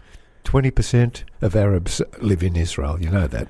20%. 20% of Of the, the Israeli population. Of Israeli so you've got to say that a percentage of the 20% is pro Palestinian, and a percentage of the pro Palestinian have got terrorist leanings. I'm not saying that they can't do anything. Yeah, and a percentage of that will actually go around, as we know. There are incidences where they'll take a gun, where they'll take a car and ram somebody mm-hmm. and kill an innocent Israeli or even someone from another country because you've got to understand how many countries are involved in this. Right? I think I read 28 French nationals, something in that Yeah. order. But the 22 fact of the matter yeah. is, I just wanted to stress that point, and you know we're running out of time. I did want to go into a lot of other items that have got uh, um, seem to have no relationship to the conflict, but based on what I've just said, they all have a relationship with the conflict. Uh, but uh, just viewing them as they are, they seem not to. And uh, I'm getting the finger from Gary. Yes, Gary. I just want to give a shout out to Greg Ross Hanslow, interrupting you, Morris. Please do because he's a great guy. He's a good, big supporter of the station, Yep. and he's uh, actually gave the chairs we're sitting on to the station. Thank you very much. Very comfortable, Uh, Robert Greg. Bonchek mentioned that a few weeks ago to, on this show, actually, Yeah. Gary, when you were away. He was just on the phone telling me to give Greg a, a shout out. So there's a big shout out to Greg Ross Handler. Kol HaKavod, Greg, you've done a fantastic job. Beautiful chairs, boardroom style. Yes, absolutely. Absolute, Absolutely. a great uh, And, uh, bit of Sudoku. It's B O A R D, not B O R E D. Yeah. Morris, Yes. can I ask you a question Yeah. on your very uh, great words that you've just told us and the listeners? The the the I being a Torah man as you are, do you think it all stems? and it probably um, you can correct me if I'm wrong, the hatred and the just anti-Semitism stems way back to the birth of Ishmael, the stepbrother of Isaac. Am I right? From those days, you're, you're, sli- you're slightly right. Slightly, okay. My, Elab- my my opinion, yeah. and it's actually I take it from the text. I always try and refer back to the text. Mm. If you have a look in the Chumash, it'll come up in uh, it's either next week or the following week's parsha, and uh, and I'll uh, mention it again then. There's a war between five kings and four kings. Abraham's not involved in the war from the start. One of the kings is the king of, of Sodom. Abraham's nephew Lot, Lot. lived in Sodom. Mm-hmm. In this war, Lot was taken captive. That's right. Abraham didn't know about it. A man comes and runs up to Abraham and says, Your nephew Lot has been taken captive in this war between the five kings and the four kings. And he says to Abraham, This is when he runs up to him and he says, Ivri. Mm. That's the first time in the Torah, in the narrative, in history, that a man is called Ivri. Ivri in English is translated as Hebrew, mm. right? Now, what is the actual meaning of Ivri? There's a few meanings. One is that you come from across a particular area, which is across the rivers of the Tigris and Euphrates, where Abraham came from in Ur in Iraq, right? So you're in Ivri, you passed over those rivers to come to this land of Canaan. Or you could take it philosophically and say, Ivri, you're not one of us. You're from the other side. You're different. So he's already being labelled as something different, which is to be, in a sense, despised. Yeah. You're an Ivri. But let me tell you, I'm going to tell you that your nephew Lot has been taken captive, and obviously Abraham, he then put together a team, as uh, Biden called uh, the uh, the Palestinians the other team, The other team. the other team, Yeah, you- right? well, he's an like in a baseball now. game. Yeah. But anyway, Look, the other team. credit, he's in his so 80s. he, uh, Abraham, uh, got together 300 guys, and they went and they uh, rescued Lot. rescued Lot from Syria, Damascus. There you go. History there. again. Anyway, it's history again. Hostages. But that's where we get the first Yep. possible anti Semitic statement. Now, of course, we've taken Ivri to be something different, that it identifies us as a special type of person, right? But that is the first time someone denigrates one of us, Yeah. our forefather Abraham, and calls him an Ivri. who is the father of all the other religions. Correct. You know, and this Yeah. is where, and this is where the clerics and all this interfaith business is not worth a, a, a, a, a bit of crap now because none of them have come out and supported Israel Yeah. through the the Rabbonim have told me they've got no support whatsoever from the clerics who they supported in the multicultural business, and nah, they don't they don't condemn anything. And that's how I want to finish off TWATM by saying, keep your eyes open. Yes. Watch your back because you never know what's coming. And people who think that in the streets of Melbourne or in the comfortable homes of Caulfield East and Kilda or Brighton or McKinnon or East Bentleigh or Anywhere. wherever you live, Yeah. right? Even if you live out in uh, Ballarat. in uh, Al- right? Um, they will they will get you, Oh, yeah. right? And if you don't think it can happen here, well, it's happening everywhere. The anti-Semitism is so rife, Yep. and if you see anything, I've I've implored people to download JEAP J E A P, the Jewish Emergency App Or or and uh, that will uh, connect you with Hatzola and with CG, uh, CSG. It will also allow for your children to be identified in terms of where they are loca- in geographically Yep. if they're in trouble. Um, so uh, And Gary, if uh, you've got the uh, the thing there, give us the uh, the numbers for. Um, I've got it if Gary Well, hasn't Yeah. got it. I've- You, you can um, download it onto your telephone. Yeah. yes, easy. it's J E A P dot. JEAP. Yep. And it's dot- thirteen hundred. dot, dot com. No, No, you just go It's onto an the app. Play Store Oh, just just download JEAP. Yep. Yep. from Yep. the App Store Yep. or from the uh, Yep. Apple. Store. And it connects you with or Google. Hatzola and uh, CSG. but for the elder people who Yep. just want a phone number, thirteen hundred Yep. triple O Yep. two seven four. Have it on you all Yep. the time Yep. because you could be anywhere. And if you need supermarket- Hatzola, it's 1 800 613 613. Most important phone Most numbers. important phone numbers. Don't forget JEAP, J E A P. Download it. Download it now. Just go on. It takes literally Yeah. seconds. Seconds. Thir- it could save a life. Thirteen hundred triple zero two seven four swastikas on houses in Caulfield. I don't, I Oh, don't want to go into you, it. You can go into so many things. We'll finish it off there. That was TWATM for this week. We'll be back again, Mirza Hashem, next week. Oh, and let's hope over the next few days things will uh, break, uh, you know, positively for Eretz Yisrael, Am Amen. Yisrael, and for uh, for Klal Yisrael and Abba Guten Shabbos. And we'll see you next week with another series of TWATM. Thank you, Morris. I see on the Guardian website about five minutes ago Israeli Hamas war live. Biden to address the US in primetime speech. That's the headline. And Israeli officials signal readiness for Gaza ground offensive. That's the front page of the Guardian Australia website.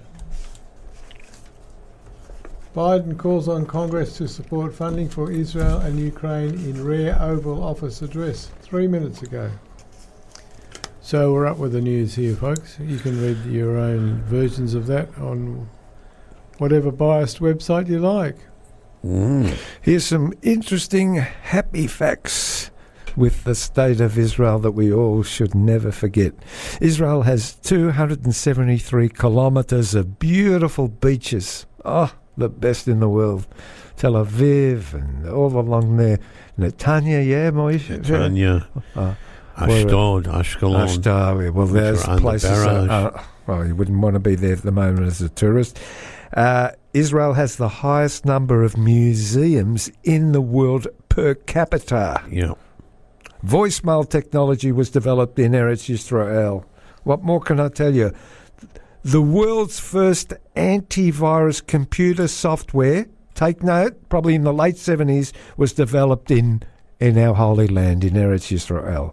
I'll go into And thousands now, of and now it's developments. been developed as a scamming type. Correct. Yeah, yeah, and that's what happened. I think they're saying that uh, they had software to um, infiltrate the uh, Shin Bet, so Shin Bet wouldn't actually know about a- any of these uh, proposed massacres Yeah. prior to October 7. Yeah. Correct, Moishe? Yeah. They they crossed. They're too smart now. You can't get away. That's Yeah. why we've got to get in there into the tunnel, bombard the whole lot. Uh, what else can I tell you? Uh, ah, here's a lovely actress. Actress Natalie Portman was born in Jerusalem in 1981, and what a role model she's been for for us. Give you a couple more. El Al made its uh, inaugural flight from Geneva to Tel Aviv in September 1948, just a few months after the state was declared, State of Israel. And then we were bom- bombarded then too, weren't we, Moshe? Yeah. The Arabs uh, came on again. Uh, Yitzhak Rabin and Shimon Peres were the first Israelis to win the Nobel Peace Prize, which they jointly won with the Bandit Arafat in 1994. Uh, I'll give you one more, Gary, before we play a bit of music, lighten up the show. Israel's first Prime Minister, the great David Ben Gurion, was also its longest serving Prime Minister. He served from the foundation of the State of Israel until January the 26th, 1964, and then again another period from the 8th of November 1966 until the 26th of June uh, 1963. And if you go to Israel, be sure to uh, go to uh, Sada Boike. Boike, is it? In the Sde Boker. Sa- yeah, where he's where he lived. You'll have a great tour of his uh, residence and all the memorabilia. Something very special in the Negev there. Sede Boke. Stay Boker. Yeah.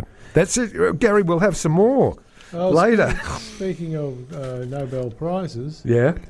Claudia Goldin, nice Jewish girl, won this year, this year's Nobel uh, Nobel Economics Prize for advancing our understanding of women's labour market outcomes. That was on October the 9th.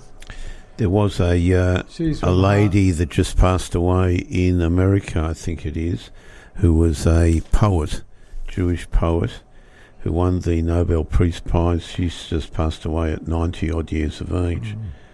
Um, Morris Facts and Figures, another one I Yeah. found for you. 60% of Eretz Yisrael is desert, Negev. Did you know that, Gary? Of our small country, which is about 200 kilometres in length from Eilat to uh, but we've been Up to able to make it bloom. Bloom. That's why full- a lot of Jewish girls are called Sandy. Sandy Bloom. yeah. Right. Sandy Kay is no longer with the station, I believe, Gary. Oh, I She- thought you were just about to say she's no longer with us. She Her does- show doesn't follow ours anymore. What happened to you, Sandy? You've done a runner. She's on 88.3, I've heard her, and uh, 97.4. Well, She's she given us the flick. Right. She No, didn't like the number she 88. She hasn't. She sends me her program every Friday or Mm. Thursday, and I upload it to the system. Not not on. We hardly hear it. Or it's a repeat. Well, something's going on there. Some people at JA have a uh, penchant for not produ- not liking pre-recorded programs. Kerry, you Right. got a song to play for me? This land, this land is ours. No, I got it. The Ballad of the Steamship Titanic. Oh, the Titanic. Plenty hidden on that that perished too. Yes. Yes, there you go.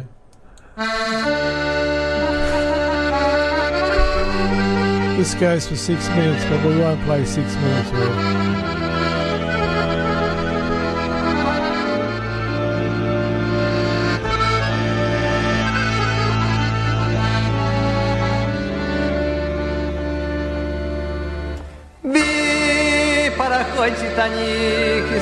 Roiz gegangen auf seine Wegen. Is er roiz gegangen mit a freile dicken Gedank In a so wo yot sich ihm a stika as der Land.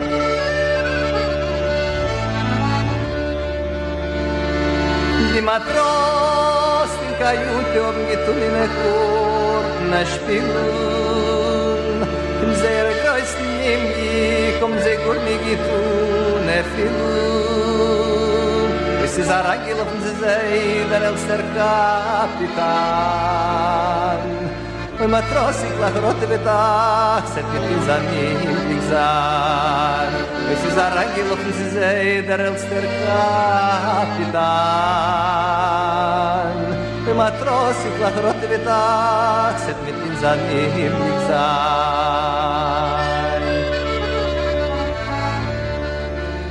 Wie wie die Matrosen dus der Eier, mit lang Sorry about that. I didn't get to preview this song before it, it came on, and it's called The Ballad of Steamship Titanic. Sounds like a dirge.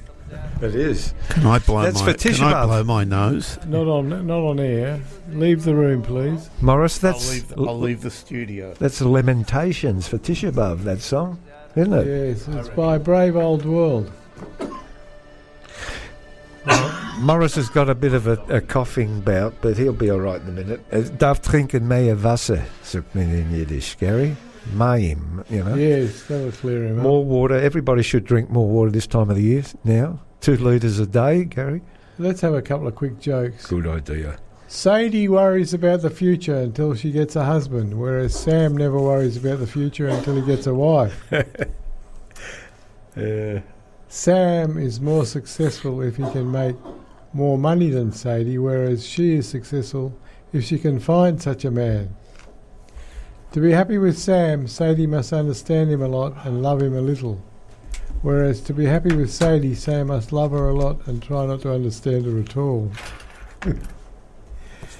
okay, what i- uh, the Polonskis? Sorry, I missed that yeah, joke. Polonsky first. I've been There waiting go. for this, Oh, well, hold on 'Cause one- this is a fam- fam- famous name associated with the kosher c- butcher trade for many, many years back in Carlton, and then they merged with uh, Lewis to become um, Continental Butchers, I'm, I believe, or they were part of it in the early days Yeah. before Lewis uh, brothers took it over. I remember walking into Polonsky's and buying some Wurst. Garlic The the good Garlic- old days. Yeah, the good old garlic wurst, Yeah, Moshe, with a mit uh, stickel rye bread. Yep. En dan lijkt eraf uh, uh, ierke. Well, more than uh, 90 descendants of the Polonsky family gathered earlier this year to celebrate the centenary of the Polonsky family's arrival in Melbourne from the Ukraine in 1923. Wow. Um, so it started in 1913, 10 years before that, when Yohanan Polonsky and his older brother Raphael travelled from Russia to Brisbane, where many Jews had settled. They worked as labourers in the cane fields and on the railway. The two brothers learned English, combined their resources to establish a drapery business in the Riverina region of New South Wales. Uh, one managed uh, the main store in Hay, and uh, the other one managed a branch store in West Wyalong, New Oh, yeah. South Wales. In the Hay with the CH or with just one No, little H? Hay. Hay. Yeah. Okay. Now, just before the outbreak of World War One, they sent the sum of a hundred pounds. Ooh, there's a lot of money in those Well, you days. could buy uh, chewing gums with that. Oh, yeah. The sum of a hundred pounds to their father, specifying that it was to bring the entire family out of Russia.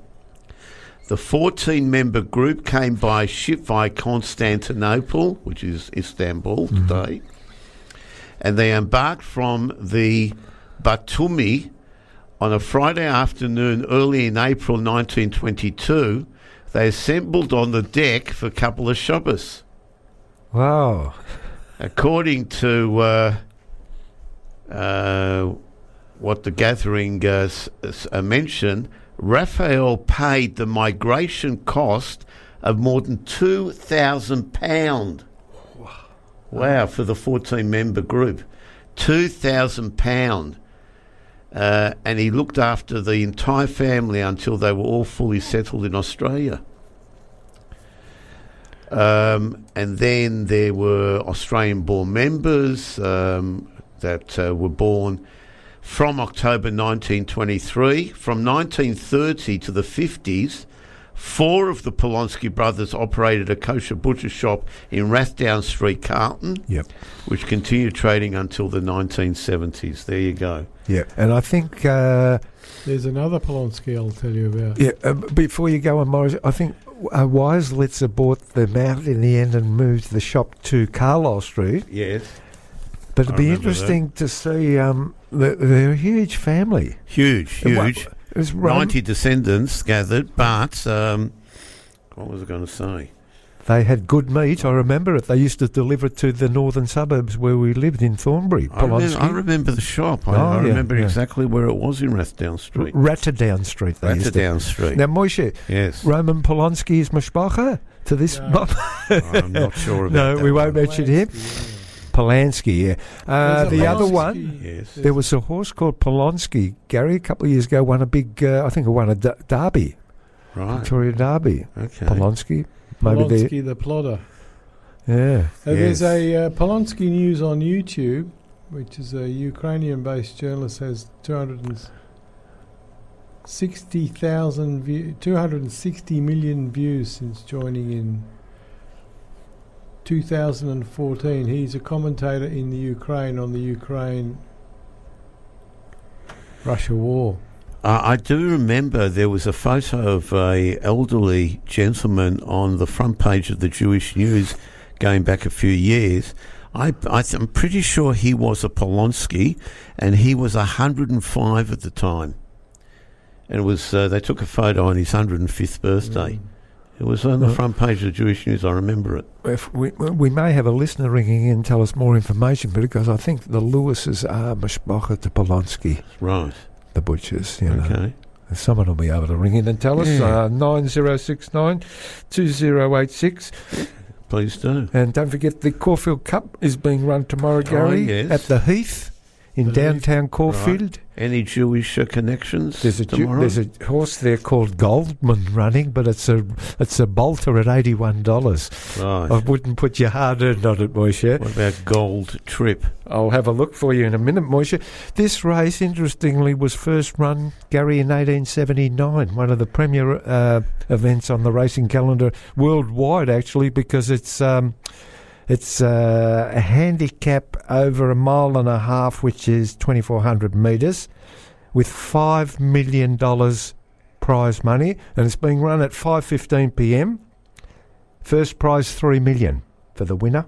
Hardly, wor- hardly worth it. 3 million. I used to take You, my you can't dog. buy a house there for three million in Caulfield. I used to take my dog for a walk on the Caulfield racetrack.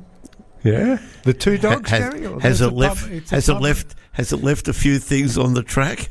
Uh, well, the dog's dead now. Gary mentioned Gold Trip. It's uh, five to one. Gary, six dollars in the new language. Top weight uh, to be read, ridden by Ben Melham, not Melin Melham. M E L H A M. Uh, there's a couple there up in those figures. Without a fight, that's an omen bet. Eight dollars, Moisha. Breakup nine dollars. Uh, Montefilia thirteen dollars.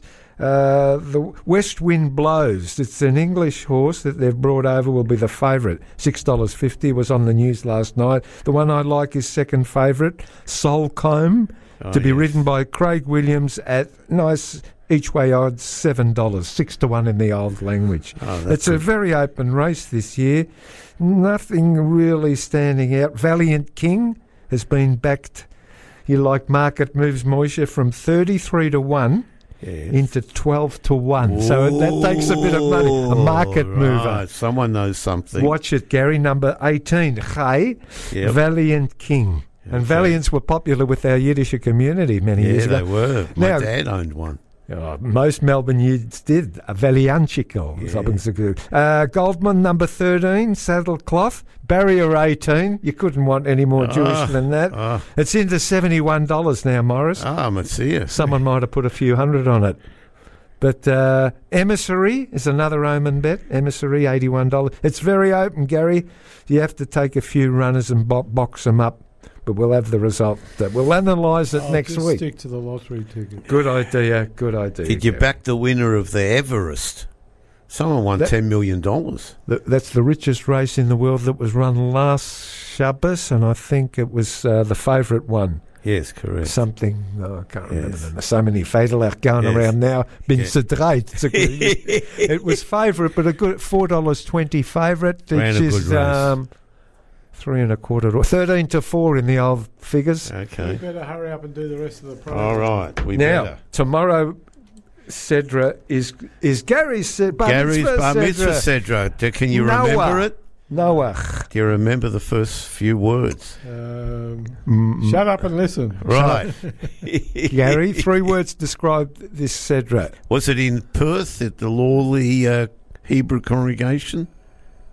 No, I didn't. Oh, my Yeah. bar mitzvah. Yeah. Call up Aliyah. Uh, that was at the Perth Hebrew Congregation Shul in Brisbane, Ah, okay. which is no longer there. gone. Okay. It's now a block of flats. Right. And Rabbi S. Coleman was on board. Uh, no, I don't not. think he was there at the time. He's oh, done- he might have been. He might have been assistant rabbi then. He's been there for years. He's over, a, or he's near 100, I think. No, he's Shalom over a, Coleman. over a hundred. At Over a Tzaddik. hundred. He 102. They describe three words this Sedra. Yeah. Noach ish tzaddik. Yes, it's one Remember of my favourite words. Yeah, I love those Yeah. words. And it, uh, the Sedra informs us that mankind has become corrupt. Hello. Really? Hello, yeah. Men I would never have believed Well, it. there you go. Back in those days, men had forgotten that they were created in the image of God, which is known as Betzelem Elokim, Moshe, and that they were intended to live decent, ethical, and peaceful lives. Instead, this parasha talks about the earth filled with violence. And now this is the word that comes up. Ki molach ha'eretz Hamas. It's in the Sedra, Yeah, homos. yeah, yeah. yeah. Certainly, God had not intended for his creatures to war with one another, man against man, nation against nation. But there was one righteous man who kept his decency in the otherwise corrupt world, and that man was Noach. He was qualified to survive despite God's anger with the rest of men, and he and his family and the wide species of animal life entered the ark, which saved them from death in the flood. And I think it took him 120 years to build this magnificent ark, Gary, 300 cubits long, three levels. He stayed up all night feeding animals, such a tzaddik he was in that generation. Uh, Cedric goes and talks about. Um, what else does it talk about, Moshe? That they. Uh, the development of a, a new civilization. Men became skilled in construction, but instead of building homes for humans to live in, they uh, became obsessed with the idea of building a skyscraper fortress from which they planned to become powerful and control their fellow men. This was the Tower of Bovel, known as Migdal Bavel, a project which engaged man's uh, newfound skill for an unjust purpose. It failed. These things never work, and men were scattered in confusion on the face of the earth, no longer able to understand one another. That's it in a bit of a nutshell, Moisha, but am I right? Have I covered most things? Yeah, it's, you didn't Um, cover the fact that he used to muck out stables for a year. Hey, I yeah. believe Noah wasn't Jewish. no, there were No, no, he Jewish. wasn't. There were no Jewish Yeah, people at the time. No, um, No, let me he talk. wa- he definitely there was ten Jewish. generations from Adam to Noah. They talk yeah, about ten generations for Noah. And to uh, let me say. Noah was hundred years old before his first child was born. And this is interesting. Before the flood, all the people were vegetarians. Only after the flood, the eating of meat was p- permitted. I've got one other thing to finish. Polonsky's wouldn't have a job. They wouldn't have a job. One joke to finish with on the Sedra. Noah was the first businessman in the Bible. Yeah. He floated a company at a time when the rest of the world was under liquidation. That's it. That's my yearly joke for the Won- Sedra. Wonderful. One more. Adam was the first bookkeeper. He turned over a leaf and made an entry. You say that one every year too. Do Yes. I? Yeah, Um, have you got any commentary? we've got. Ah, look, you know, the only commentary I want to make is that it was there was a, it was a time of, of huge choshech, of huge darkness, Mm. evil, uh, corruption, etc., etc., which is what we're seeing today. Nothing's changed. Exactly. But at the end of the day, uh, there was light at the end of the tunnel. The the ark had a light. Uh, some say it was a window, a chalon. Others say it was a um, a jewel Hurricane Lamp. you know, etc., etc. Mm. But at the end of the day, there's always light at the end of the tunnel. We Mm. always has to have to look at the positive. Exactly. We have to be um, Oh, look, it's it's such a it's it's such a what can I say? It's hard to put in words the emotions that flow out of everything that's happening at the moment. Parshas Noach teaches us that um, we have to look to the future after the mubble, the flood, and uh, there's a rainbow. Yeah, there's a rainbow. that, the there's a rainbow. rainbow that comes out in many different colours. A keshot. Um, a keshot. a cachet, a cachet, and uh, Yeah. we're looking forward to the rainbow after everything that's happening. We look forward to the coming of Mashiach. That's a whole nother discussion. Mm. And all I can say go. is, Am Yisrael Chai. Amen. And uh, keep safe. Keep safe. Be, don't be a bystander. Yeah, d- download that JEAP, J E A P, Hmm. and Ober Guten Shabbos. And we'll see you again next week for another session of this fantastic program, which Gary, you're going to tell us is to commemorate, to memorialise, to Everyone now. to to keep alive the memory of The Holocaust victims. and IDF. six million IDF and all the and all the others that are going through so much sorrows. We wish you all well. Oh, mine. Um, This has been 10K Radius. You can pick up our podcast on the JAir website later on this afternoon. Thank you for listening. We'll be back again next week.